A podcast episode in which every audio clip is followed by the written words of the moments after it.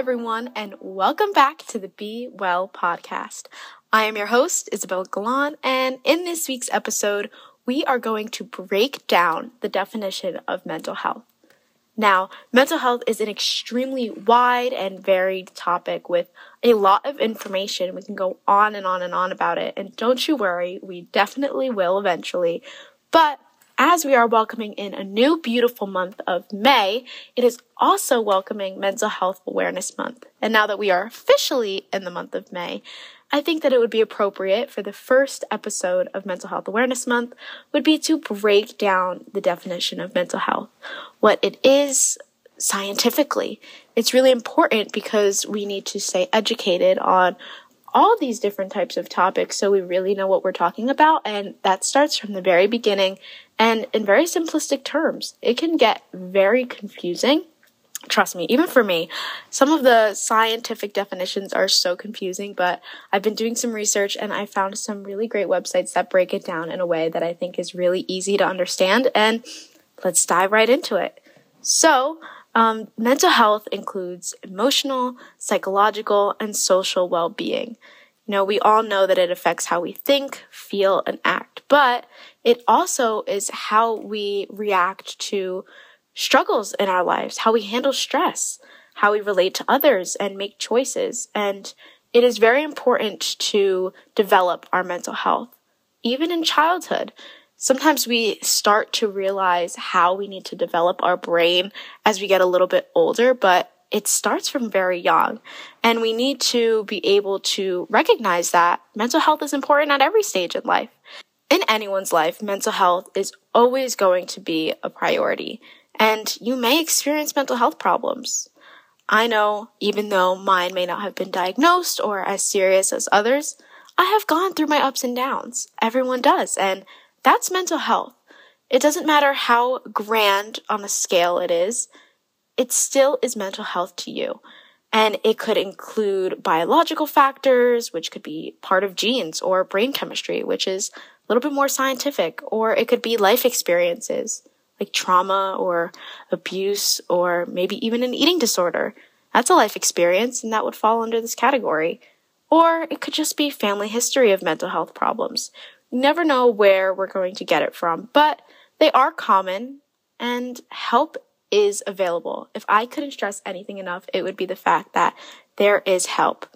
People with mental health problems can get better. Like any illness, we can always try to find solutions. We may not reach it, but there is help out there to offer to us, and we need to utilize all of it. But there could be some warning signs about mental health problems. And because it is all a factor within the brain, how our brain is thinking, we can detect these signs and kind of catch it in the beginning so we don't get fully consumed by it. It's all a mind game if you think of it that way. Our mind is creating all of these issues in our brain about the world. However, our mind is what can stop it. We have the power to move past it. When I was doing some research and I looked up some of the early warning signs, it included a lot of things that I feel like happen to a lot of people. And I think it's important to share. It could be eating or sleeping too much or too little, pulling away from people, unusual activities, or having really low energy, feeling numb, feel like nothing matters, whether that's yourself, or any of the actions that you partake in. If you have aches or pains that are really unexplained or feel helpless and hopeless, sometimes it could also be using drugs or becoming a little bit more violent and having severe mood swings. No matter what experience you may have gone through, it still is mental health. And we need to recognize that even though our brain creates these problems in our brain, we can also get rid of them, if that makes sense. In simple terms, we are responsible for how we act and what we choose to act on. And we can choose to act positively and try to make better um, benefits for our mental health. And we all know that that's the main goal. And it can be really hard. It's a lot easier said than done. But that's what the help is there for. And that's why it takes a long time. I never said it was easy. No one ever said mental health was easy. That's why it is such a huge problem in teenagers today. Just why we're all struggling in some way or another, whether that's school or jobs, responsibilities of everyday life. We all go through it. And it is okay to not be okay. It is okay to go and reach out for help. Because of being able to recognize those problems, that just shows how capable we are of finding positive ways to let these outlets out. We can realize our full potential and cope with the stresses of life while being happy and not working ourselves up over anxiety. We can work productively and make meaningful contributions not only to school or work and the community, but to yourselves. We need it. Positive mental health is not only an effort within yourself, but sometimes you need to put that onto other people. And that doesn't need to just be a professional help. It could be just connecting with others, connecting with your friends and making sure that you are doing things that makes you truly happy. This is how we form good relationships and are able to work productively and realize our fullest potential. We also need to remember that mental health is not stagnant it changes over time depending on what experiences we're going through, whether that's life experiences or medical. Mental health can increase and decrease. It's not going to stay monotone throughout the rest of our lives. And that's okay. Just like weight or anything like that, it fluctuates depending on what we're going through at that time period. And although it is okay and although it may seem like a bad thing, it is what needs to happen for us in that moment. And there are always ways that we can get better. I know that it could be a lot and it can be very overwhelming. When I'm doing my research, I get so overwhelmed by how much there is out there and all of the scientific things behind it. And that's why I think it's important for things like this podcast to be able to break it down into simple terms where we can all recognize that in ourselves where we can look at the early signs broken into terms that we really understand and why they're happening, it lets us see in our own lives where we can make improvements. There are so many different types of mental health issues out there. That's anxiety, depression, eating disorders, and many teens face that on a daily basis. Approximately one in five teens ages 12 to 18 suffer from at least one mental health disorder. More than one in three high school students have experienced persistent feelings of sadness or hopelessness in 2019, a 40% increase since 2009. How crazy is that?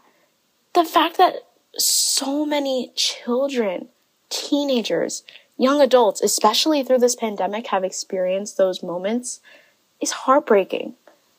But that just shows how much room we also have for growth. It's not about the end result, it's about the journey. And that journey is going to have a lot of up and downs, but we need to stay present in that journey. You know, my dad was talking about this with me today, and we were talking about how even though this is extremely simple and there are definitely more psychological factors behind it, depression is worrying about the past and anxiety is worrying about the future. Either way, you're not in the present. And that is so simple. Like I would never even think to put it into terms like that. But when you really get to thinking, that's what it is. A lot of these things are because we get in our own head and we're creating problems that don't really exist. However, because we are creating them, they're real for us.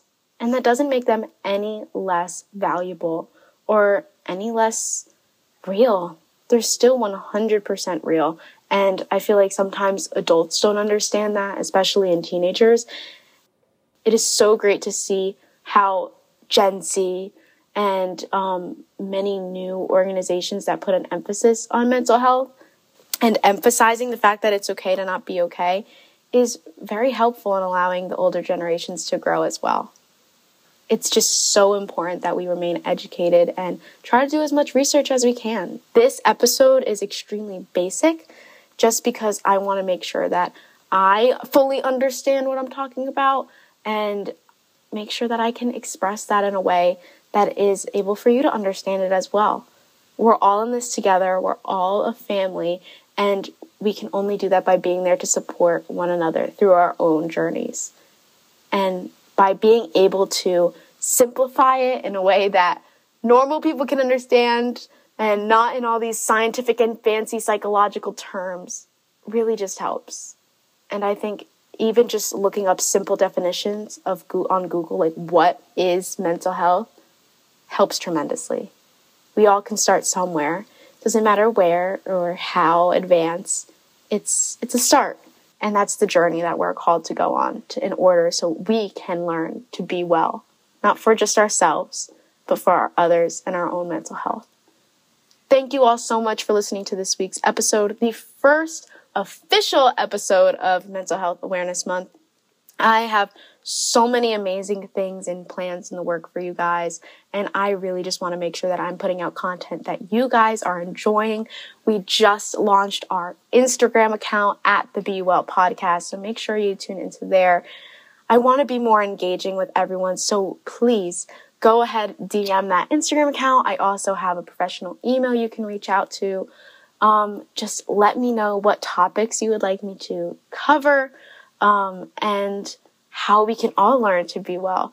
We're all in this together. I know, just like the high school musical, that reminded me of high school musical, but we're all in this together and it's 100% true. And I want to make sure that you guys are enjoying what I'm putting out and are really resonating with it. Make sure you turn on the notifications and follow us on Spotify, Apple Podcasts, and Anchor. And we will see you all next week. Bye, everyone.